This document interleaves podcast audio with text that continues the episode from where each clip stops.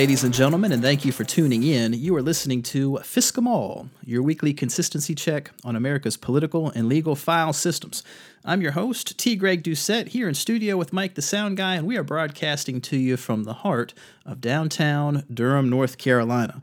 We have a lot of stuff to go over today, but before we get into any of it, I want to ask a huge, tremendous, incredibly important favor from y'all. Pause the podcast right now, just put it on pause well, after I finish what I'm about to say. So, what I need you to do is go to the iTunes Store, Apple Podcast, the app that you've got, and leave us a rating if you don't mind. We're at about 78 ratings so far. I'm trying to see if we can get to 100 before the uh, the end of the month. So pause the podcast, leave us a rating. I promise we will be here when you get back, and I greatly appreciate it.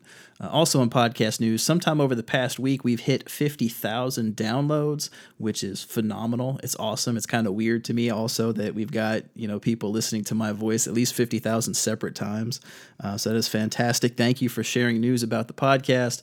Um, in terms of the next couple weeks, not entirely sure what is going to happen. So there's a lot of stuff to cover this week because we had a What the Fisk episode last week. So we are not having a Law 140 today. There will be a Law 140 next week, but this week we're not going to have one because I'm just not going to have time. Uh, also, if you couldn't tell, those of you that follow me on Twitter, uh, the vacation never happened. I was supposed to be in Florida. I had finally convinced my girlfriend that we were going to go, even in the risk of Hurricane Irma hitting the state. And then, like the very next day, it reached category five status, and I basically chickened out. We decided not to go, and it ended up being for the best, of course, because Florida is now recovering from a big old mess. Um, but I'm not sure when the second attempt at me taking a vacation is going to happen. God willing, it will be at some point before it gets too cold. Uh, but just want to give you a heads up whenever that's going to be we will end up with a What the Fisk Volume 4 to make sure that I've got something for y'all there as well. Uh, not taking the vacation ended up being for the best. So, uh, y'all know Samson. We have this, what I call the Samson incident counter, how many days he goes without anything going wrong. Well, Saturday was day 100. It's the first time in years that we've made it that long without anything happening. Uh, but we also got a phone call from the vet that he likely has lung cancer. He's had a bad cough for a couple weeks now. Uh, we've tried antibiotics, we've tried antivirals, we had a fungus test done. Uh, so we now know it's not a bacteria, it's not a virus, it's not a fungus, but there's something there in his lungs, so that is most likely cancer. So we're going to try and get him squared away in the days and weeks ahead. Uh, but it was good for me not to be on vacation because then I can actually take care of him and learn that information and kind of figure out where we're going to go from here.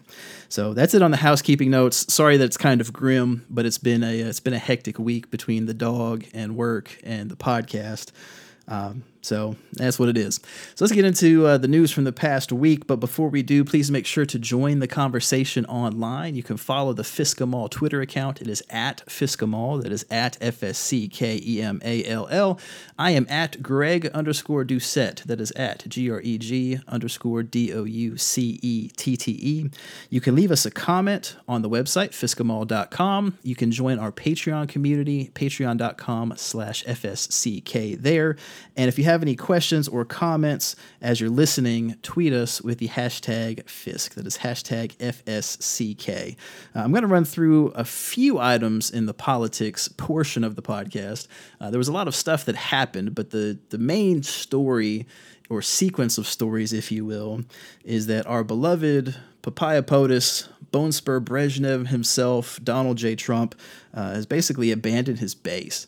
He tweeted out a couple weeks ago that he was going to end President Obama's DACA program, that is Deferred Action for Childhood Arrivals. Uh, these folks whose parents brought them into the country when they were young, they were allowed to stay and get a work permit, but as part of that, they had to register with the government, provide all kinds of information about where they live, what they do, and uh, because it was an executive order, the president has the ability to undo it largely by executive order. Tweeted that he was going to do that, then said he was going to wait six months and let Congress work it out. Well, in the midst of all of this going on, there's a fight over the debt ceiling. The Democrats wanted a three month extension of the debt ceiling so there could be another vote in December. The Republicans wanted a longer extension so they don't have to take another vote that's going to haunt them during the primaries next year. And out of the blue, president met with uh, Senator Chuck Schumer, Representative Nancy Pelosi, as the Democrat leadership. They met at the White House. And minutes later, after this meeting took place, it was announced that there was a deal that had been reached, that they're going to tie hurricane relief for Hurricane Harvey to the Democrats' proposed three month extension of the debt ceiling. All of the Republicans were promptly stunned, but like spineless waifs that they are, they passed it anyway. But Trump wasn't done. So just a little bit later, he ends up striking a deal with Pelosi about DACA and having Congress enact policies to basically enshrine DACA into law. Uh, the president tweets out, quote, "Does anybody really want to throw out good, educated, and accomplished young people who have jobs, some serving in the military, really?" Uh, to which most of his base said yes. Uh, but then just minutes later, he talked about the uh, the wall the wall is going to be built later on, and it's not really going to be built. Instead, we're going to renovate a fence. And uh, it's something where you wouldn't believe it if you hadn't heard it from the president's own mouth. So here I'm going to play you a clip. The audio kind of sucks because he's being interviewed outside of Air Force One, so you hear the jet engine in the background, but you can still hear him. So here's the clip. The wall will come later. We're right now renovating large sections of wall, massive sections, making it brand new. We're doing a lot of renovation. We're building four different samples of the wall to see which one we're going to choose and the wall is going to be built. It'll be funded a little bit later. Now, in addition to it being funded a little bit later, his campaign staff actually sent out a fundraiser fundraiser request email, uh, basically asking for wall funding, and I'm, I'm laughing because the president. We've known since before he was a candidate that the guy was not trustworthy. I mean, we've all known this. We've all talked about it. But his hardcore base, the Trump supporter base, has been the most rabid, the most virulent, the most terrible people. I mean, they really are just terrible people. And I draw a distinction between Trump voters and Trump supporters. There are a lot of people who voted for Trump who don't like him, and we can talk about them another day. But the actual people that support him and think he can do no wrong are unmitigated assholes so much. They're terrible people. Uh, so to have them get basically lose their shit. I mean, watching Twitter as this was going on was fucking hilarious because these people were losing their minds. You have uh, Steve King from Iowa, the guy that said, you know, what has any non white person done for the rest of the world in the ho- entire course of history? Uh, tweeted out about how the base was crushed and demoralized and can't trust Donald for anything. Uh, Clan Coulter, who wrote a book entitled In Donald We Trust, uh, was tweeting out her uh, dismay over all of this. And then on top of it, just uh, just in the past, I think it was Saturday, uh, news came out that he was going to reverse himself on withdrawing from the Paris Climate Agreement, which was one of the few things that conservatives were using as a success. Uh, him and the Justice Gorsuch appointment. It's just it's absolutely hilarious. It's fucking hilarious. It, you, you ever seen the movie uh, The Highlander? The Highlander movies, the TV series, you know, they have this thing called the quickening, where if, you know, for those of you that haven't seen the show, I'm probably dating myself because it's old, but go Wikipedia it. But the gist of it is there are people in the show called immortals and they can only be killed by being beheaded. And when they're beheaded, there's this thing called the quickening, where the immortal that kills them, beheads them, uh, basically gains all of their power and knowledge and everything else for themselves. So basically, imagine Betty White killing off the other Golden Girls and she gets all of their powers. That's basically what is happening here. Donald Trump has beheaded the Republican Party and its leadership. You know, Paul Ryan looks like an idiot, Mitch McConnell looks like an idiot, but in particular, Trump's supporters, man, he went out out on a limb. They all followed him, and then he just sawed off the branch like it was nobody's business.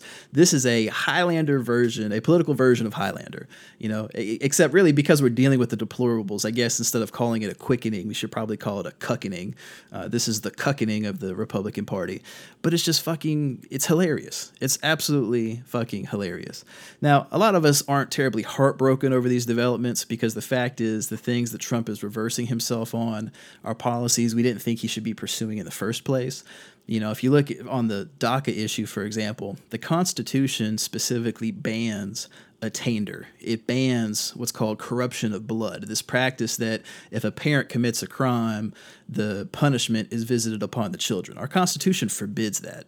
So there's a strong conservative case to be made that trying to round up and deport these children who were brought here without any knowledge of it themselves uh, was bad policy. So the fact that Trump is reversing himself on that is not going to make any of us cry, you know, but watching the base completely lose their shit uh, is epic.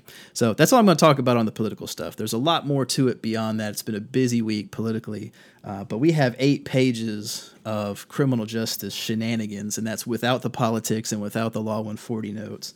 Uh, there's just been a lot going on. So, in court news, there's a pair of opinions that are worth reading. In one case, the facts are just not what you would expect, I guess would be what I'm trying to say here. I can't really find the words for it because it's, I guess you should expect it because you're listening to this podcast and most of you have been around for a few months. Uh, but out of the Seventh Circuit, the case is the United States of America versus Aldo Brown. Uh, the court basically is affirming exclusion of expert testimony that a Chicago police officer wanted to offer, uh, beat the shit out of a guy, and then in his defense wanted to bring in an expert to testify that beating the shit out of people randomly is department policy. That was going to be his defense. Uh, that inf- that evidence was excluded. He appealed. The Court of Appeals affirmed it. But in describing what happened, this is direct quotes from the opinion. Quote, while investigating a tip that illegal drugs were being sold from a South Side convenience store, Chicago police officer Aldo Brown sucker punched a store employee for no apparent reason. As the dazed employee attempted to stagger away, Brown continued to beat and kick him for about two minutes. The beating was caught on the store's surveillance camera. Further down in the opinion, the court offers a little bit more detail, saying, quote, While Howard, Howard's the employee, while Howard stood motionless, Brown punched him in the face. As Howard reeled from the blow, Brown grabbed him by the neck and held him against a large refrigerator. Without provocation, Brown punched Howard in the ribs and pulled him down an aisle toward the back of the store, where he forced him to lie on the floor on his back. When Howard attempted to sit up, Brown hit him in the face again and forced him back to the ground on his stomach. Brown then handcuffed Howard, searched his back pockets, and found a handgun. Now, my pause here. Remember, this guy is a convenience store employee, so him having a handgun is not terribly unusual. Brown confiscated the gun and walked towards the front of the store to show it to his partner, then returned to kick Howard in the ribs before placing him under arrest. Surveillance cameras captured the episode on silent video. In his arrest report, Officer Brown described the incident as an emergency takedown and explained that it was necessary because Howard reached for the firearm. In his tactical response report, the officer stated that Howard, quote, fled and, quote, pulled away after the takedown. The tactical response report has a space for the officer to record whether he used a closed hand strike or punch or kicks during the incident in question. Brown left those boxes unchecked. The court went on to note that there was no evidence of Howard fleeing or pulling away either. The court continued at trial. Brown sought to introduce expert testimony from a former Chicago police officer who would testify that Brown's actions were consistent with departmental standards. Holy shit. So, aside from the fact that beating was as bad as it was, and it was caught on camera. First rule of Fisk police will continue to do dumb shit even when they're being recorded. How wild is it that your defense is this is how we're taught to deal with people in the Chicago Police Department? Holy shit. So that is out of the Seventh Circuit with Illinois. In the Ninth Circuit, the Court of Appeals upheld a warrantless search of a drug dealer's car in United States versus Jacob Del Mundo Faagai. Uh, and it's uh, go read it because a lot of the opinion is discussing Costco, the grocery store. Apparently, there are two in Hawaii. Uh, an older one is near downtown, a newer one is out in the suburbs, and there's a long discussion about Costco and buying food. And the drug agents apparently thought food meant drugs. Um, but Judge Alex Kozinski, who's on the bench, had a dissent that is a very good dissent, but I want to read you some snippets. Uh, he says, quote, if talking about shopping for food at Costco were sufficient to justify a search, many of us would be searched by the police twice a week, thrice right before Thanksgiving. Nor does it make any sense to substitute food for drugs when talking about where to meet. If, and the informant, Penitani, and Faagai were meeting up to conduct a drug deal, why specify the purpose of the meeting? Why say, let's meet at Costco for a drug transfer, rather than just, let's meet at Costco with the purpose of the meeting understood? Here's what this case boils down to officers had a hunch that a drug transaction was going down. They saw nothing obviously suspicious, but got tired of waiting, watching, and wiretapping. They then jumped the gun by executing a warrantless search. Until today, this was not enough to support probable cause, but going forward, it will be. This is a green light for the police to search anyone's property based on what officers subjectively believe or claim to believe about someone's everyday conduct. That puts all of us at risk. Accordingly, I dissent and I'm off to Costco to buy some food. So it's a incredible dissent. Bear in mind the Ninth Circuit covers Hawaii, California, Oregon, Washington, Nevada, Arizona, a whole bunch of the West Coast, Alaska as well. Uh, so this case is going to be the law of the land for a good chunk of the populace. So I will have both of those links from the Seventh and the Ninth Circuits to you in the show notes. Uh, also, the Department of Homeland Security is going to readmit 23 year old Juan Manuel Montes Bojorquez, a DACA recipient who was illegally deported. Turns out he's been able to file suit against the government, arguing that his deportation was illegal. A judge has asked Customs and Border Protection to let him back in so that he can be deposed. So that is going to happen. I'll give you that story as well. In some of the general research slash justice news, uh, the Associated Press has a story about how governments are now suing people who file public records requests, trying to ensure that records aren't released or arguing that they cost too much to produce. Uh, so I'll give you that story. Ars Technica has a study out showing that in most jurisdictions, body cam footage is not a public record. Uh, it used to be in North Carolina until legislators passed House Bill 972 last year by a bipartisan supermajority. There was only one senator in the uh, Senate for the Republicans, one senator who was a Democrat uh, in the Senate who voted against it, and then in the House, I think there was about 12 Republicans and seven Democrats who voted against it. But out of our 170 legislators, everybody else, except for those two dozen, uh, thought hiding body cam video was a great idea. So Ars Technica has looked at this nationwide, and the conclusions are sobering. Out of the Blaze, yes, the conservative Blaze, Glenn Beck's outfit, uh, Leon Wolf, who's a good guy, he's got a lot of insightful opinions, but something I never expect to see from him.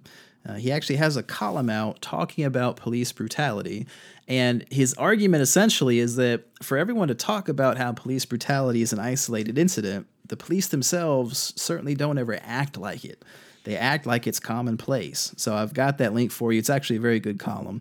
Uh, also, there's been a lot of police brutality talk on conservative media. Uh, Fox and Friends Weekend, just on Saturday, had former DC detective Ted Williams, and he told a, a bit of a fib. So I'm going to play the clip so you can hear it, but then we're going to break down why he's totally wrong. What we need to understand is that law enforcement officers, black and white, put their lives on the, on, on the line every day. And in this country, we've had numerous police officers. Matter of fact, this year alone, 93 killed. Now, me being me, that 93 killed, thought I'd check that out. Well, turns out that he's wrong. 93 have died. Uh, but it turns out that his data is taken from the Officer Down Memorial page. You can find it on Google. And out of those 93 who died, at least 35 of them died from car accidents, not all job related. Uh, 25 of the 93 also died of natural causes, including nine who died of heart attacks. Uh, three who died of what is listed as 9 11 uh, related illness. So these are folks that for years have just happened to be cops who died, but gets included on the ODMP webpage that then gets turned into talking points in the media about all of the dead officers. And it, what's not mentioned is that even with those 93 who have died, two thirds of them have died for things that were not crime related. Uh, those numbers are still down. So you have overall deaths are down by a percent, gun related deaths are down by 13%, auto accident deaths are down as well. The only subcategory that climbed is this other category that includes things like heart attacks and 9 11 related illnesses. So that's from there, a little bit propaganda from the state media that Fox has become. And it's worth noting look, police put their lives on the line every day. Yes, I get that. But in terms of dangerous professions, they don't even crack the top 10. They're barely in the top 20. You know, taxi cab drivers have more people killed per taxi driver than police do. Loggers have more people killed by several orders of magnitude. Coal miners. There's a whole bunch of other professions where, if you factor out the number of people who die versus the number of people in the profession, police just aren't that high. And if you look at that trend over time, it's safer to be a cop today than it ever has been in American history. And that's true no matter how you slice it, no matter what metric you want to use. If you want to say 93 deaths, of which only about 37 ish are actual homicides, out of 1.1 million police officers, you can use that metric. It's infinitesimally small. If you want to look at it as the number of officers who die as a function of the number of police interactions with citizens, that number is even smaller. If you look at it as the number of police who die compared to the total number of United States uh, population, you know, using the census data, that number is lower than it's ever been. It's never been safer to be a cop. Now, the pay sucks. I'm not going to dispute that. But the notion that this is an exceptionally dangerous profession is just wrong. It's not supported by the data, it's not backed up by the evidence. People don't want to hear that because we're conditioned to think that this is a noble profession. And I'm sure there are people in there who do it for the honor and integrity of it. But in terms of evidence, it's just not that dangerous. So that's out of Fox. Uh, on the Hill, Attorney General Beauregard, Jefferson Beauregard Sessions II, has decided that he's going to end the uh, Collabor- Collaborative Reform Initiative for Technical Assistance. Uh, this is basically an Obama era program that looked into local police departments, and if they found they were abusing people's civil rights, they would go ahead and file a complaint and look into it. Sessions has decided that looking into that uh, not worth doing. You know, it, what's funny to me is that Jeff Sessions has been one of the biggest proponents of what is called broken windows policing. It's this notion that Giuliani pioneered in New York City, this idea that if you see a broken window, you have to fix it. Because if you don't, that gives the perception that crime is tolerated and it gets worse. So you have to have a zero tolerance policy to make sure that you address, uh, you know, those types of issues so that crime doesn't run amok. You notice we don't apply broken window policing to the police. If you want to use that same philosophy, what you need to be doing is aggressively investigating these departments, and the slightest bit of wrongdoing that happens, you kick these people out of the profession and you enact reforms to fix it. So, again, this just goes to show you that the whole talk about broken windows and about law and order, it's all bullshit. They really care more about the order than the law. It's all about politics and making sure that they can find some way to justify the shenanigans they put up with. So that's from Sessions. Also, as a slight irony, so last week as he's commemorating 9/11, uh, he said, "quote The first civil right is to be alive." Apparently uttered without the slightest bit of irony at the over 1,100 American citizens that are killed by police every single year.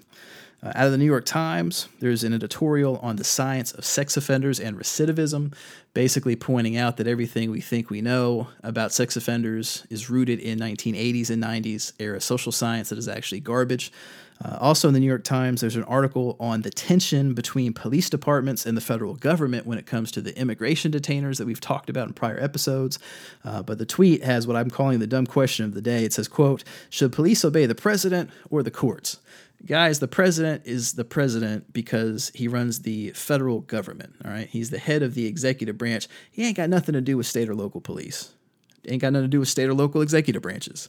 So let's not be too terribly stupid about this. But I'm going to give you the article anyway because it's a good discussion.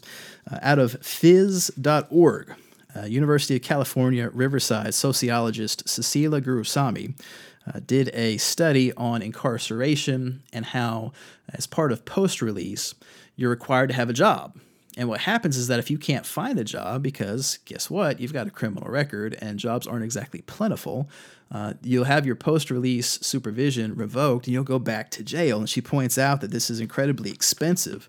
And she also notes that it, as part of post release, post release employment has to meet three separate conditions to meet the requirements. This is from the study. It says, quote, it should be reliable and that it must produce consistent long term financial benefits and therefore cannot be contract or insecure work recognizable, and that it must be legible to state actors as employment in a conventional workplace setting, and redemptive, and that it must be perceived as contributing to the broader public good.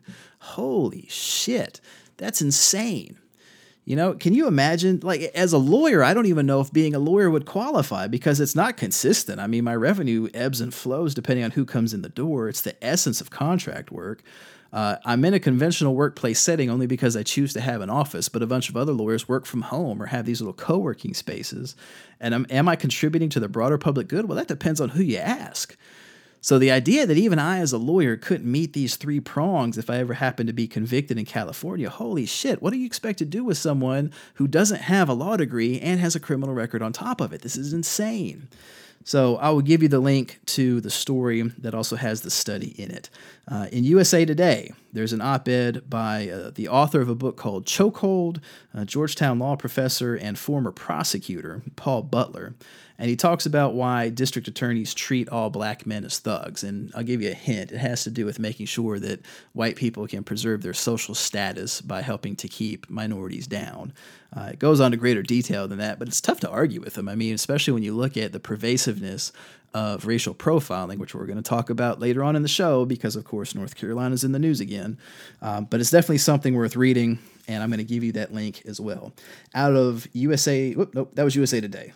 Out of Vice, Philip Stinson, who is a graduate student, has created the first attempt at a comprehensive database to track criminal cops. These are police officers who have been actually charged with a crime uh, and turns out, so bear in mind, governments go out of their way not to collect this information. So Stinson has tried to piece it together based off of media reports and public records requests to put together this database.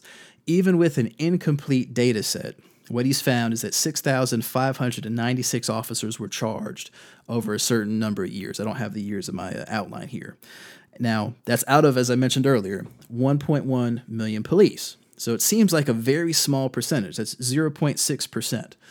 But if you break it down in the same way that the government breaks down drug statistics, so the people who die from a drug overdose or something similar. So when it comes to police misconduct, police who have been actually criminally charged, it comes out to 599 for every 100,000 police officers. When it comes to drug deaths, it's only 19.9 per 100,000 Americans. So essentially, it's 30 times more common for you to have a cop who is charged with a crime, most of which happen to be uh, violence related, by the way. I'm going to give you the link, but you should check it out. But it's 30 times more likely that you're going to have a cop charged with a crime than you will someone who dies of a drug overdose. So here's the thing we've declared an opioid epidemic. We have talked about we need this huge policy response to address the fact that people are dying of drug overdoses. Why haven't we declared an epidemic when it comes to police violence, to criminal cops? It's a problem. It's backed up by the evidence, and yet we do nothing about it because we decide that politically it's not cool. So that is out of Vice. Out of the Washington Post also notes that 2017 is on track to be the second lowest crime rate ever uh, since about 1990. So the lowest was 2014, I think. Don't quote me on that. Either 2014 or 2015. 2017 is going to be the second lowest, and we're on the uh, verge of having the all-time record lowest murders, uh, which turns out is driven by just a few cities. So if you drop the murder rate in Baltimore, Chicago, St. Louis, a few others, uh, that is a dramatic impact on the overall crime rates for the entire country. So as out of Washington Post. In the state by state news, uh, out of Arizona in Maryvale, Phoenix New Times has done an expose on Motel 6. It turns out that the motel every day was sharing their guest list with Immigrations and Customs Enforcement, would just fax them whoever was coming to stay at the Motel 6 so that ICE could show up and have those folks deported. So it's an interesting story out of Arizona. In California, we've got five different stories from out there. Uh, in Berkeley, UC Berkeley police are on video taking a food vendor's money because he didn't have a license. So they basically just grab the guy's wallet, don't bother with the ID or anything else, go straight for the cash, fish it out. And of course, it's being recorded by a bystander because, first rule of Fisk, police will continue to do dumb shit even after they are being recorded. And what's interesting about this story is that a bunch of folks uh, decided to contact me on Twitter about it and say, "Oh, I'm a small business owner. If I have to abide the, by the rules, so does this guy." Well, yeah, he's got to abide by the rules, but police don't come steal your money. They're not supposed to anyway. You know, even if you're not abiding by the rules, the police don't get to come to your workplace and take your cash. And that's basically what's happened here. This is the essence of civil asset forfeiture, where the, ta- the police take the money you may or may not go to court if there's a criminal charge, but you haven't been convicted of anything. And regardless of how that criminal charge turns out, you're not going to get that money back because typically you're going to have to hire a lawyer to do it. And the cost of hiring a lawyer to try and get your money is going to be more than the money that they've taken. So it's one of those things where there's an old joke on the Republican side that the, the problem with communism is communism, but the problem with capitalism are capitalists. You know, this is a classic example where people will tolerate the types of grotesque abuses of police power as long as it's other folks who happen to be getting affected. Now, in this particular case, that unlicensed food vendor happened to be a, a, Hispanic immigrant. So, of course, everyone, all the white people are like, oh, okay, that's fine because, hey, he's Mexican, so who gives a fuck? Uh, but that is out of Berkeley. Out of Fresno, the police have successfully tased and detained Travis Aaron Finley, a guy armed with a Bowie knife and then a smaller knife. They managed to detain him anyway. So Fresno has been going out of their way to try and address a pattern of police misconduct in the past. They've got new use of force guidelines. They've put a lot of effort in training on de escalation and takedown techniques that don't involve killing people. And this is an example where it worked. And I'm going to give you the link because I think when stuff like that works, it needs to be noted. Uh, so out of Fresno, congrats to the Fresno Police Department. Out of Long Beach, uh, Officer Matthew Hernandez, back in 2015, shot and killed unarmed college student Feras Morad, who was 20 years old. And the weird thing about this case is that he was actually, there were several first responders at the scene, including the Long Beach fire captain, who, uh, Robert Griego is his name. When he saw Hernandez draw his gun, he actually yelled, Hey, don't shoot him, and watched Hernandez kill Morad anyway. Well, the district attorney's office has decided that even though Morad was unarmed and at least one first responder told Hernandez, dude, don't kill the guy, uh, they've decided they're not even going to attempt to prosecute this particular officer. They've decided that he did nothing wrong out of Los Angeles. An expose by the LA Times shows that the Los Angeles Police Department prioritizes burglaries of wealthy celebrities. They'll dust for fingerprints and do a full investigation. But if you happen to be poor, they will basically tell you to fuck off and not really investigate at all. So I will give you that link. That was a good expose from the LA Times. Out of San Francisco, public defender Jeff Adachi has filed a complaint with the California State Bar arguing that the district attorney's office has been essentially hiding evidence. They're claiming that at least one ADA withheld DNA evidence, uh, as well as witness statements in several other cases. So you got five instances in all. Um, where they could have helped clear some defendants, and in several cases, they have abused their prosecutorial discretion because they've revived charges against defendants that had already been dropped because there was a lack of evidence. Uh, so that is also in the LA Times, that is out of San Francisco in Colorado, out of Aurora, a video was recently released about the 2015 uh, police beating of Oizana Williams. Uh, basically, she had driven her boyfriend to the hospital because he had been shot and comes out with the police agrees to allow them to search her vehicle. Police decide they want to tow her car and ask her to give them the keys. Now, it doesn't make sense why you would have someone give you the keys if you're going to tow the vehicle because you're going to tow the vehicle. Well, Williams refuses to give them the keys. So rather than just let it go or place her under arrest or whatever, there's video from the hospital security camera where they pull her to the side, grab her by the neck, slam her on the back of the police car, then slam her to the ground. And there's at least three different officers physically on her back at that particular point in time, including a fourth officer who just is just uh, roaming around willy nilly. So that is in 2015. The video for that one has just been released because, of course, first rule of Fisk, as I've said before, police will continue to do dumb shit even while they're being recorded. Uh, out of Florida, and this is Florida's special. So out of Polk County, uh, Sheriff Grady Judd uh, decided that when Hurricane Irma was going on, that they were going to refuse people entry to the shelter unless they agreed to have a background check run, which is the dumbest fucking thing you're doing in the case of a nat- uh, natural disaster. You know, you don't waste your resources doing background checks on people.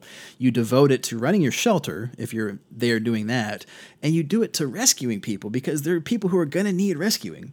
Uh, but he wanted to be a badass, so he decided to tweet out on Twitter saying, quote, if you go to a shelter for hashtag Irma and you have a warrant, we'll gladly escort you to the safe and secure shelter called the Polk County Jail. Well, of course, he was rightly dragged on Twitter for being a dumbass. Well, on top of that, his department is now being sued by a man who is denied entry because he refused to have a background check done. I mean, if you think about it, if you've been in a, nat- a natural disaster, hurricane, earthquake, whatever else, it's not uncommon for you to not even have stuff like your ID or whatever else, and then they're using using that as a precondition to allow you to get in is just totally ridiculous and complete violation of the Fourth Amendment. They can't search you unless they've got reasonable suspicion that you've done something wrong.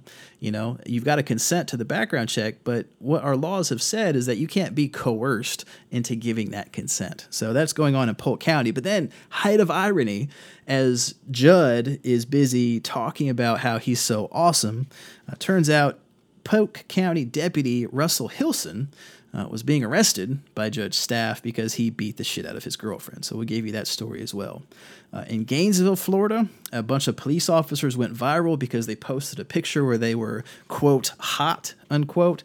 I mean, they're not ugly, so give them credit. And of course, this went super viral. And I mean, when it went viral, so like, my girlfriend is not terribly up on the news. She hates that I do this podcast and that I do criminal defense work and that I tweet as much as I do uh, because she sees things like Law and Order and she's terrified that she's going to end up chopped up into bits in a box one day. But it's something where it was sufficiently high profile that even she sent me the link saying, look at this and look at the comments. So I did. Well, you'll be shocked, shocked to learn that out of these three officers who went viral, uh, one of them happens to be a Nazi. Turns out that he's got uh, Michael Gordon Hamill is his name. Uh, he's got on his Facebook page uh, quotes that include among them, uh, quote, stupid people annoy me, put them in an oven and deal with them the Hitler way. This is part of a paragraph long diatribe about stupid people. That was the punchline. Uh, in another paragraph long diatribe, he talks about how he reads Jewish jokes to help him go to sleep, saying, quote, What's the difference between Boy Scouts and Jews? Boy Scouts come back from their camps. So, this is the type of people that the Gainesville Police Department decides to hire on staff. And what's interesting is that all this was available to the public. So, there's one of two scenarios that has taken place. Either the Gainesville PD didn't bother to check for that sort of thing, or they knew about it and just didn't care. So that's going on in Florida. Out of Georgia, just this past weekend, uh, out of Atlanta, a 21 year old student at Georgia Tech, Scout Schultz, uh, student in engineering, president of the Progressive Student Alliance, uh, was suicidal on campus. So walking around barefoot, holding a what's called a multi-tool. So basically, those of you that are older, you might remember Swiss Army knives, where you got a whole bunch of stuff in it. Well, a multi-tool is basically the same type of thing. Uh, some of them have blades in them, most of them do not.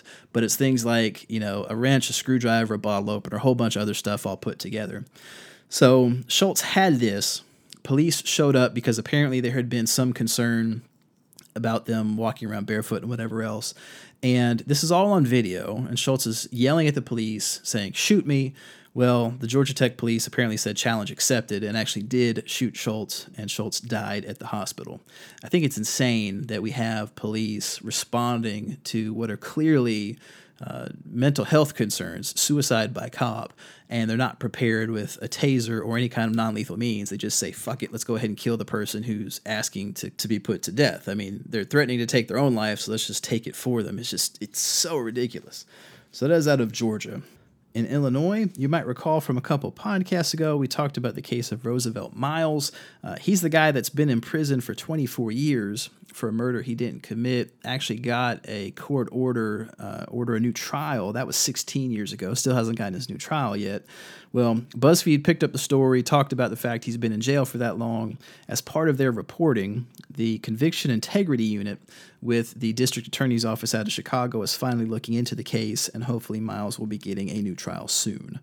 Uh, in Indiana, out of Evansville, body cam footage has been released showing former Assistant Police Chief Rob Hahn uh, basically punching a guy in the nuts because he can. So they're arriving on scene at this particular location for something drug related. Uh, they place the guy under arrest. He's handcuffed. He's not resisting. He's completely compliant. And out of the blue, Hahn just sucker punches the guy in the groin because he can. So I get in trouble a lot because I say police do things for sport, but this really is the epitome of doing something for sport. And of course, it's caught on body cam because, again, the first rule of Fisk uh, in Kansas, out of Salina. Uh, there's a viral video going around about a police officer who drew his gun and ended up kind of spazzing out a little bit, dealing with two sovereign citizens. Uh, I'm not terribly upset about the officer's conduct in this case because if you've not dealt with sovereign citizens before, one, they're fucking obnoxious. Uh, but then, if you actually look at the full video, he's trying to talk them down, getting them to produce ID. They'd been pulled over as part of a traffic stop When he asked for ID, they refused to provide it because they call themselves travelers on the land, which is this. I'm not even going to get into sovereign citizen ideology because it's so batshit crazy. Uh, but I, I deal with it periodically, dealing with the criminal courts and some of the civil stuff I do. So if you want to learn about it, go Google it. Um, but essentially, the guy's there for an extended period of time trying to rationalize these people who are irrational because sovereign citizens are batshit. Uh, and eventually pulls his gun and has it pointed on them for an extended period of time. That's out of Kansas, so we'll give you a link to that video. Uh, out of Louisiana, and I'm going to fuck up the pronunciation for this location. I think it's Terrebonne or Terrebonne or something like that. Uh, that particular parish, uh, there's a sheriff, Jerry Larpenteur, who reached a settlement in a civil rights lawsuit involving Exposed Dat, which was a blog critical of his leadership. Uh, because this blog posted not nice things about the sheriff, ended up getting warrants to Facebook and AT&T issued. Those linked the blog to a particular family, and the sheriff's office then in turn got search warrants for that family's home and seized two computers and five cell phones, including one of computers and two of the phones that belonged to the family's children. Uh, so basically, these folks filed a civil rights lawsuit arguing that this was all totally, totally crazy violation of their constitutional rights, that you publish something critical of the police and they will ransack your shit. Uh, they've reached a confidential settlement resolving that case. In Maryland, we have three different stories out of Baltimore. Uh, Baltimore Police uh, Department officer Christopher Spivey uh, was on video kicking and spitting on DeMonte Farrar back in January. Uh, was charged with four misdemeanors for excessive use of force. The jury acquitted him in less than 30 minutes, and several of the jurors actually stayed behind to thank Spivey for his service. That's all bad enough. But the kicker is that when you're only charged with misdemeanors, and you're put on administrative leave pending investigation, it's paid leave. So this guy was on paid leave from January until the verdict this past week. He got a nine month paid vacation funded by Baltimore taxpayers. I wish I could do that. I really do. Uh, also out of Baltimore, the feds have linked the death of Devon Robinson to a $10,000 uh, bit of money stolen off of him by Police Sergeant Thomas Allers. So a guy is being prosecuted for Robinson's murder. And this is all going on at the state level without them talking to the feds. Well, someone from the U.S. Attorney's Office has tipped off the state folks that the impetus for this particular murder was a drug debt. Uh, Robinson owed 10 grand to this guy. Well, this particular police sergeant was in the habit of frisking uh, Robinson on a regular basis. He's one of the officers who've been indicted as part of federal corruption charges we've talked about in past um, past episodes. And one of the people that he frisked and took 10 grand off of was Robinson, and ended up Robinson got killed as a result of it. So, also out of Baltimore, you might recall that Freddie Gray was killed while he was handcuffed in the back of a police van. He somehow ended up with a snapped spine. Uh, so, those state level prosecutions ended up petering out. Everyone got found not guilty. Well, of course, Attorney General Beauregard decided that the feds are not going to bother trying to prosecute these people either. So that is your federal Department of Justice continuing to send the message that they can kill people with impunity. Uh, in Michigan, out of Farmington Hills, a teacher physically assaulted a sixth grader, uh, sixth grade student Ch- Stone Chaney, because he chose not to stand during the Pledge of Allegiance. So the teacher actually came up and grabbed him and ripped him out of the desk, forcing him to stand. And this is so crazy to me that it happened at a school because you know what I happened to learn in school? It's the case of West Virginia Board of Education versus Barnette that was decided back in 1943, 70 something years ago. And the West Virginia Board of Education required that the flag salute was part of their program of activities in all public schools. All teachers and pupils were required to honor the flag, and if you didn't, it was treated as insubordination, it was punishable by expulsion and charges of delinquency. And the Supreme Court of the United States, back in 1943, said that you couldn't do that. Because guess what? Now that the pledge is politicized now and everyone talks about this is all political and they all think about Colin Kaepernick or whatever else. But back when conservatives actually cared about religious liberty, back when Republicans thought that was important, it was common for Christians not to pledge allegiance to the flag because the first commandment says, I am the Lord thy God, and thou shalt have no other gods above me. And pledging to the flag was seen as pledging to a false idol. But now you've got a black kid in school getting ripped out of his desk by a public servant because he decides not to stand when that's his constitutional right. He can do that. Holy shit. So that is out of Michigan. We are, these are the people that are tasked with training the future generations of political leaders, and this is ridiculous. Uh, in Minnesota, out of Minneapolis, uh, Minneapolis Police Department uh, police officer David Campbell has been charged with raping a 16 year old girl. Uh, the victim said in an interview that Campbell had fondled her multiple times, often persisting even when she told him to stop, uh, including during ride alongs where Campbell was on duty. Uh, the victim told authorities that on one such occasion, Officer Campbell warned her not to report him, threatening to shoot her in the head if he got in trouble. Another time, Campbell allegedly instructed her to take photos of herself and lingerie he had bought her from Victoria's Secret using his cell phone and save the images in a secure phone app. Uh, plot twist this 16 year old girl who was the victim was the girlfriend of Officer Campbell's 17 year old son. So it is out of Minneapolis. Out of St. Paul, Minnesota, St. Catherine University security guard Brent Patrick Allers was shot uh, just a few days ago, the campus was placed on lockdown. Allers said that a black man in a navy blue sweatshirt and black jeans shot him. Uh, found out about a day and a half later that Allers actually shot himself. Out of Missouri, a lot of stuff going on in Missouri the past week. Uh, out of Ferguson, all charges have been dropped against 32 year old Navy veteran Fred Watson five years after they all happened. Uh, this is one of those cases where Watson was not named, but was mentioned in the Department of Justice report talking about how fucked up the Ferguson Police Department was. Uh, on a particular day, Watson was just sitting in his car after a basketball game, cooling down and relaxing a bit, when officers approached him out of the blue, held him at gunpoint, uh, got him out of the car, arrested him, had his car towed. Watson was thrown in jail, and he was was charged with nine bogus charges about resisting arrest, loitering, and a few other things. Uh, because of those charges, he lost his security clearance, lost his job, uh, went through savings. He'd been saving up actually go to law school, ironically enough, had to go through his savings to survive. And now, five years later, all of the charges have been dismissed. So that is out of Ferguson.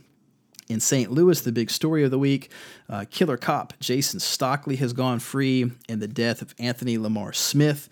Now, there's a lot wrong with this particular story. I'm not surprised that Stockley was found not guilty, but he shouldn't have been. So, as part of what is so, uh, Smith essentially is a suspected drug dealer. Let's make that part clear. He's not an angel, but he doesn't have to be. Even non angels have constitutional rights. Um, so Stockley pulled up behind Smith at a restaurant parking lot. Smith tried to drive away. Stockley got out his own personal AK 47, which I didn't know people still had those. Most folks get an AR 15, but no, Stockley has an AK 47, fired at Smith's vehicle as Smith is driving away.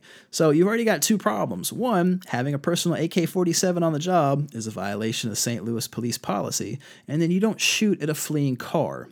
So Stockley and his partner chase Smith's car. As part of that, you actually have him being heard on the police radio. Quote, We're killing this motherfucker, don't you know? Planning ahead the murder that's going to take place. Uh, they ended up, Smith's car crashes. Stockley gets out of the car and goes to Smith's vehicle with his gun drawn, ends up putting five in Smith's uh, chest. So Smith dies. As this is going on, another police officer turns off the dash cam that's running so that you can't see what's happening. Well, it turns out that there's a bystander who happened to have a cell phone camera going on who's recording the scene from a distance. You see Stockley go back to his vehicle, rummage through a bag, go back to Smith's car, get into the car, do something, and then minutes later he goes, Oh, hi, I found this gun that just happened to magically appear that I didn't notice at any point after I've shot the guy and went through the vehicle earlier. And then when the gun was tested, the only DNA on it was Stockley's. There was no DNA, no fingerprints or whatever from Mr. Smith. So obviously, this guy plotted to kill him ahead of time, then actually killed him, then planted the gun. So he was charged with murder and also charged with armed criminal mischief. Uh, it was ended up being a bench trial. Stockley waived his right to a jury, and the judge, Timothy Wilson, issued a 30 page order uh, basically finding him not guilty. And the order is chock full of bullshit. I mean, Timothy Wilson is embarrassment to the bench of St. Louis. I hope he knows that. And I'm actually going to give you a link to a story by Slate that actually has a rundown of how bad the opinion is. The opinion is terrible. But I want to leave it to the folks at Slate who've already done the legwork, putting this together as part of a line by line, pointing out the excuses. Uh, read through it when you can. Of course, there are protests now in St. Louis going on. As part of that, uh, police in, in one particular instance basically run over an older lady. She they've got a riot line where they're walking down the street and i guess she trips or falls or whatever else uh, and they just stomp over her. It doesn't matter. They just keep on going and then they end up using pepper spray. When someone tries to go up to help the old lady they pepper spray her uh, the person who's going to try to help and then some of the protesters go into a synagogue that opens their doors as sanctuary so folks can get away from the pepper spray and tear gas and whatever else. So the police threaten to use tear gas on the sanctuary. And as part of their efforts, they get the hashtag trending hashtag gas the synagogue. Uh, guys, Jesus Christ. Like, never mind. I'm, I'm not even going to go into why that's so totally mind blowingly fucking stupid. Hopefully, y'all figure it out. Uh, that's out of Missouri. Out of New Hampshire, in Claremont, uh, a bunch of teens tried to lynch an eight year old biracial boy. As part of the investigation, the police have said they're not going to say anything. And police chief Mark Chase says, quote, These people, referring to the teens who tried to lynch the kid, these people need to be protected. Mistakes they make as a young child should not have to follow them for the rest of their life. Now, look, I'm a defense attorney. Generally, I agree with that. We are not the sum of our own worst moments. Uh, but when you're trying to lynch an eight year old, you're a fucking sociopath. That definitely should follow you for the rest of your life. Jesus Jesus Christ. Uh, so that's out of New Hampshire. In New Jersey, we got four cases out of New Jersey this week. In Lakewood, uh, 26 people were arrested all at the same time for welfare fraud. They were all defrauding Medicaid. Well, when white people commit crime, we try and do something to make it go away. So Lakewood has started a welfare fraud amnesty program that's going to run for a couple months, where if you too have been defrauding Medicaid, you can come forward and you will not be charged criminally out of Newark, uh, Newark International Airport, Customs and Border Protection agents Tito Catata Parmenio Perez. Uh, sorry, I got that's not one. Those are two people. So Tito Catata, Parmenio Perez, and Michael Papagni. Uh, have all been charged federally with forcibly assaulting, impeding, intimidating, and interfering to witnesses. These guys basically had a rape room with a rape table. And what would happen is they would have people go in the room, someone one of the three would lock the door. They would then force one of the other agents onto the table uh, and two of the agents would hold someone down while a third agent grinded on top of them essentially. Uh, so that is how they do things in new jersey. Those three agents are being charged federally. Out of new brunswick Former Edison Police Department officer Michael Dautro has been sentenced to 20 years in prison for a uh, May 2013 incident where he was basically upset that he was being transferred and needed to get a psych eval. Uh, so he went to the home of his captain and set it on fire. So that is in New Brunswick. In Paterson, New Jersey, Eric Kelly and Ralph Lee uh, have been in prison for 21 years as part of the 1993 murder of Tito Marino. Turns out DNA evidence showed someone else committed the crime, so this week their convictions were thrown out. It's now up to the DAs to decide if they're going to reprosecute. And it's worth remembering from a prior podcast that when you have these wrongful convictions, it's not just the people who are wrongfully convicted who are screwed. The victims are screwed as well. So now the family of Tito Marino, they don't know who killed him back in 1993 because the DAs focused on the wrong people, the police focused on the wrong people, and these folks have spent 21 years of their lives in prison while the killer's still walking around scot free. So those are the stories out of New Jersey. In New York, you got three cases out of New York City. Uh, the New York Police Department released their body cam footage in the killing of Miguel Richards. Uh, so, body cams apparently are a new thing for New York City, which I didn't know. Uh, and this is supposedly the first incident where they have ever actually released body cam footage to the public. And again, this is one of those things where I'm a strong proponent of body cams as long as the footage is made available. Because in this particular case, uh, it doesn't look like the police really did anything wrong. I mean, Richards is standing there for an extended period of time. The video is about 15, 16 minutes long. He's got a knife in one hand. It's a toy gun, but what looks like a gun in the other. And the police are on camera saying, Is that a real gun? If it's not, I don't want to shoot you. If it is, I will. You need to put the gun on the ground. And Richards just stands there. I mean, doesn't do much of anything, just has these weapons and then eventually advances towards police when they end up shooting him and killing him. But this is part of what accountability is supposed to look like. It's sad that he's dead. He probably shouldn't be, but I can't be that upset with the police about it because they actually tried to work at length to get this guy to comply and he didn't you know so that's out of new york city also out of new york city uh, propublica in conjunction with the new york times did a study showing that thousands of criminal cases uh, rely on a DNA testing algorithm and protocol and source code and such uh, that is actually faulty. So there are thousands of cases in New York City where you could be dealing with bad DNA testing. Uh, also in New York City, there's a long form piece in the New Yorker about Muslim cop Bobby Hadid. So he joined the NYPD after 9 11, and it, it's a very long story, but it's a fascinating read. Uh, basically, he joined after 9 11, had a distinguished record, was promoted several times, um, was very high profile, did great work, and then he questioned the department and some of what they did. And as part of that, they destroyed this guy's life. He ended up ultimately being put on trial for perjury. Um, and I'm not going to spoil it for you. Basically, just read the whole story. But it is they destroy this guy's life because he had the audacity to question what they were doing. Uh, so that's out of New York. Out of North Carolina, we got a lot going on here. Uh, in Durham, uh, Durham Police Department officer crashed his patrol car into a tractor trailer while responding to a call. The car then itself caught on fire. The officer had to, uh, luckily, was pulled out, escaped with only minor injuries, but I don't know what's going on there. It's still under investigation. Uh, also, there's been kind of a, a spat of sorts between the city police chief and the county sheriff over this Klan rally.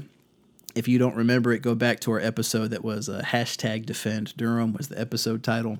Uh, but basically, the sheriff disclosed to several people that the Klan was going to have a rally going on, closed a couple county buildings early. That information, of course, spread on social media.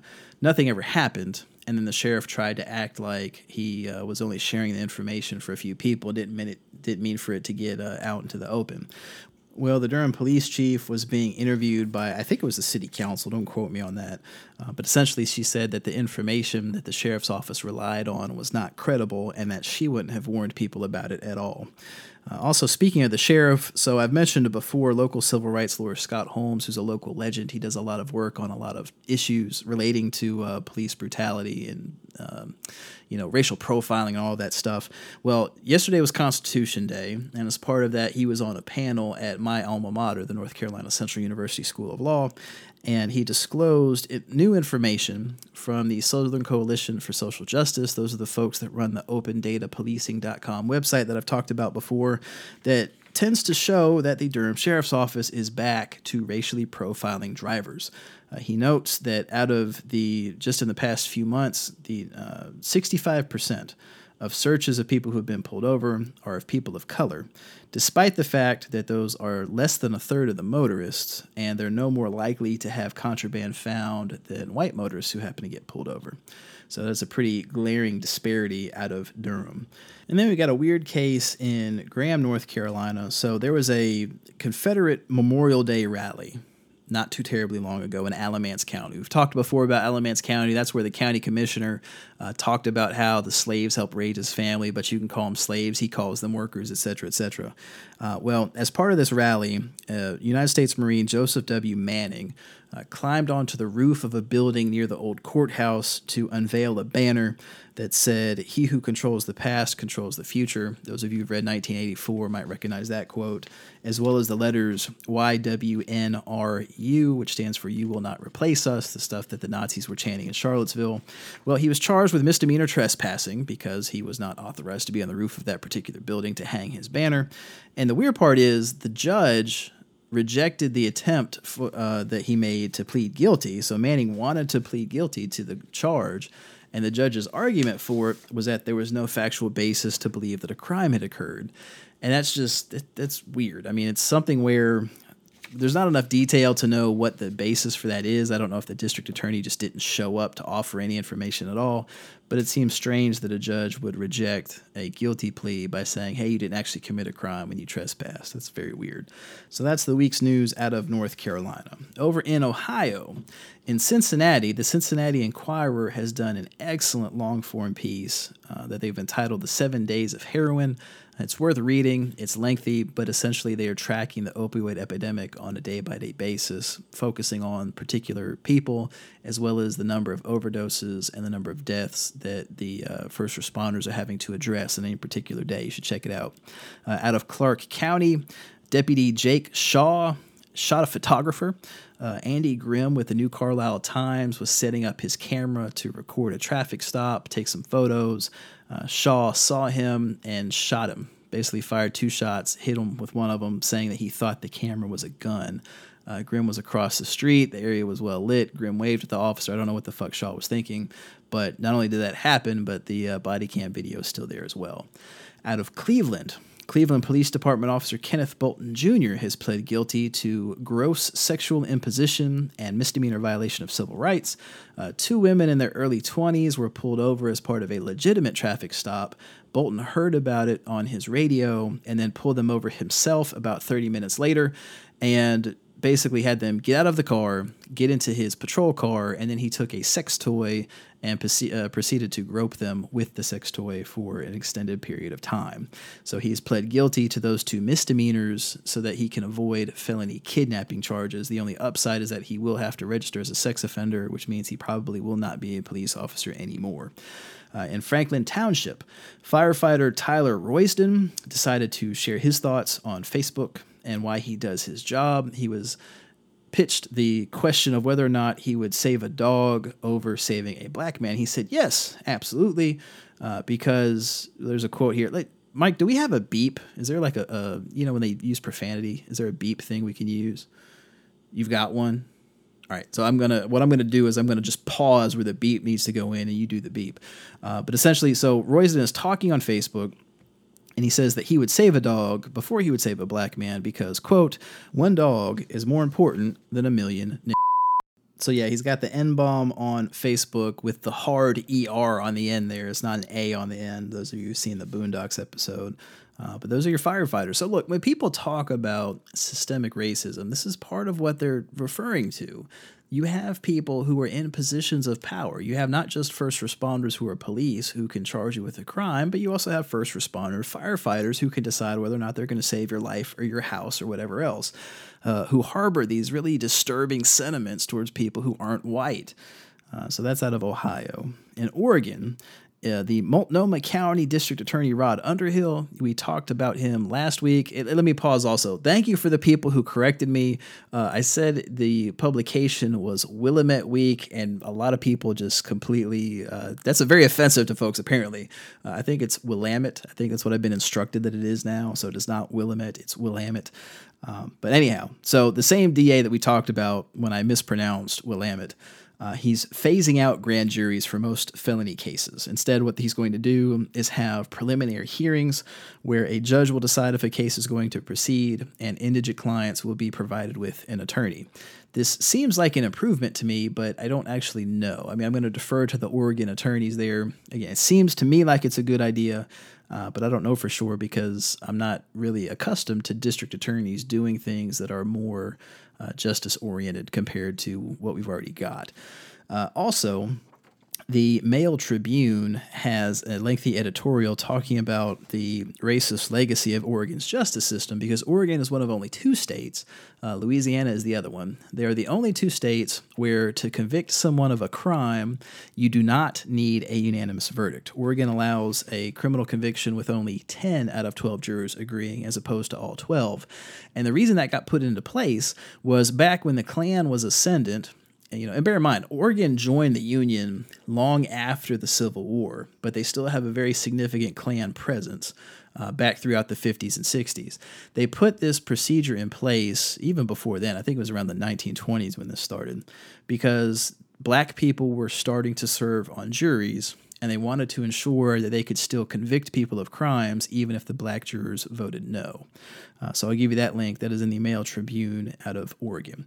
In Pennsylvania, in Cumberland County, we remember we talked about District Attorney David Freed, who had the uh, Nazi Evan McLaren working for him as a clerk. McLaren runs Richard Spencer's National Policy Institute. Freed has promised he will do a better job screening for Nazis. I can't believe that's a thing that has to be said. Uh, then, 10th District State Representative Aaron Bernstine decided to go on Twitter and talk about how tough he is, uh, tweeted out a link to the story in St. Louis about the protests and said himself, quote, if anyone ever tries to stop my car on a highway with negative intentions, I will not stop under any conditions. Uh, good luck with that. You know, this is what astonishes me about people. They will voluntarily reroute themselves for accidents, for construction, for fucking marathons.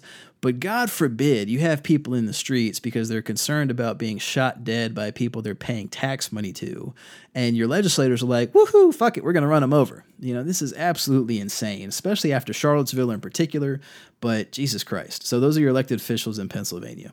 Uh, in Tennessee, out of Nashville, 26 year old Katie Quackenbush uh, shot 56 year old homeless man Gerald Melton because she could.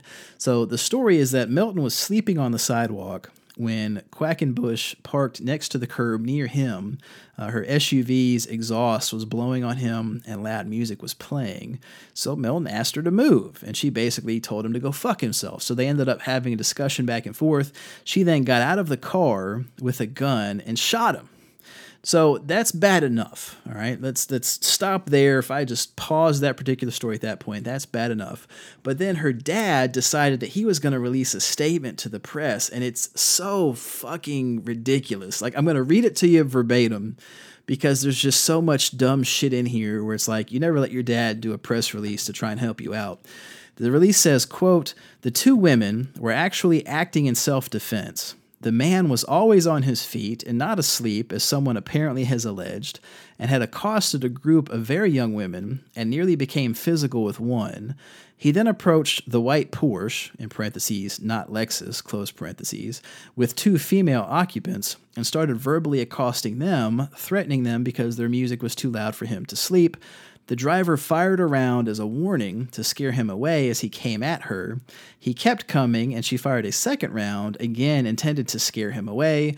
They quickly got back into the white vehicle and left, not knowing that the man was hit by the warning shots. Both girls contacted the police and DA shortly after the incident and have always agreed to cooperate fully with the investigation. There's so much fucked up here. Okay, what's this whole Porsche versus Lexus thing? Jesus Christ. Uh, firing two warning shots. You don't fire warning shots at people. That itself is against the law now. Then leaving, you're leaving the scene of a crime. And then who contacts both the police and the district attorney? No one normal does that. That's ridiculous. So that's out of Nashville, Tennessee. Uh, out of Texas, in Bayard County or Bexar County, I've just been advised by Twitter it is not Bexar County. Uh, but in Bayard County, there's a interesting story where judicial candidate Monique Diaz uh, has a prior charge on her record for resisting arrest. She wanted that expunged.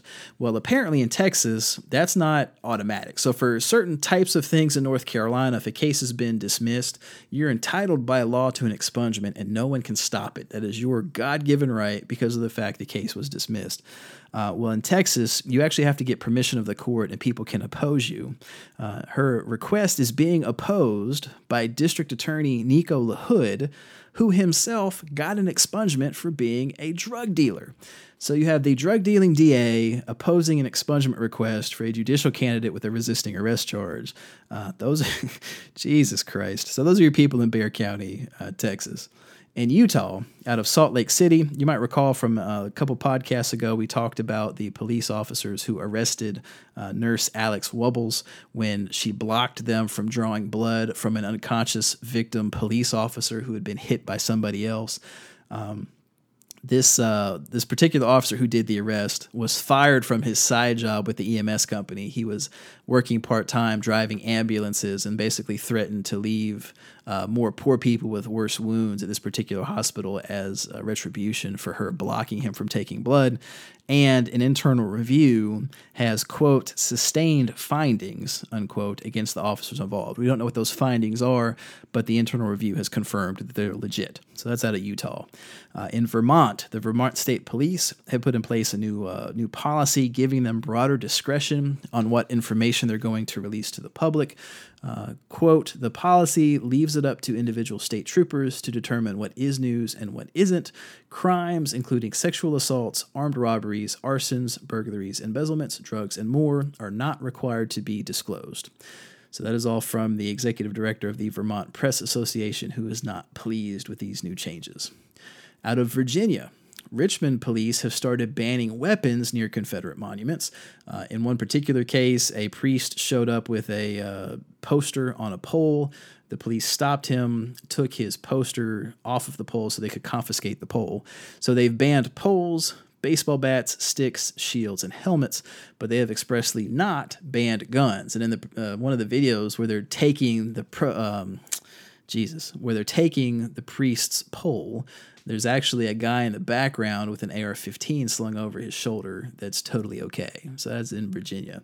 Uh, we also, every now and like I said, we mention incidents in other countries to point out that as fucked as our justice system is here, uh, it's also got problems abroad. Out of New Zealand, uh, police data shows that the uh, the folks there repeatedly tase people that they're not supposed to. They're only supposed to tase folks if they're being assaultive. Uh, it turns out that at least seven percent of the time that doesn't happen. Uh, they just tase people who shouldn't be. And then in the United Kingdom, in West Midlands, uh, police showed up at a particular guy's doorstep and they're asking him why he didn't open the door for the police. And this is all on video, by the way. And the guy says, quote, because I was fucking half asleep. I didn't know who you was and you were climbing up the windows like thieves. Police? That's even worse. I've been seeing all kinds of videos I have. And one officer goes in response, You're going to go Black Lives Matter on us, are you? And then when the guy says yes, the officer responds, You would be the first one I would shoot if I had a gun. Definitely. So that is in the United Kingdom. So, folks, that's going to wrap it up for this episode of FSCKEMALL Like I said, we're not going to have a Law 140 this week because we've already been going for about an hour and 10 minutes. And to be honest with you, I'm tired. My voice is tired. Uh, so I need a break. We will resume Law 140s next week when hopefully there's not quite as much criminal justice fuckery for me to talk about. Uh, again, if you haven't yet, please leave us a review on iTunes. We're trying to get to 100 before the end of the month. And thank you so much for helping us reach that 50,000 downloads. You sharing our stuff on Twitter, Facebook, social media. That's what makes that happen. I appreciate all of you immensely. And on behalf of myself and Mike, the sound guy, thank you so much for listening, and I hope you have a blessed week ahead. Música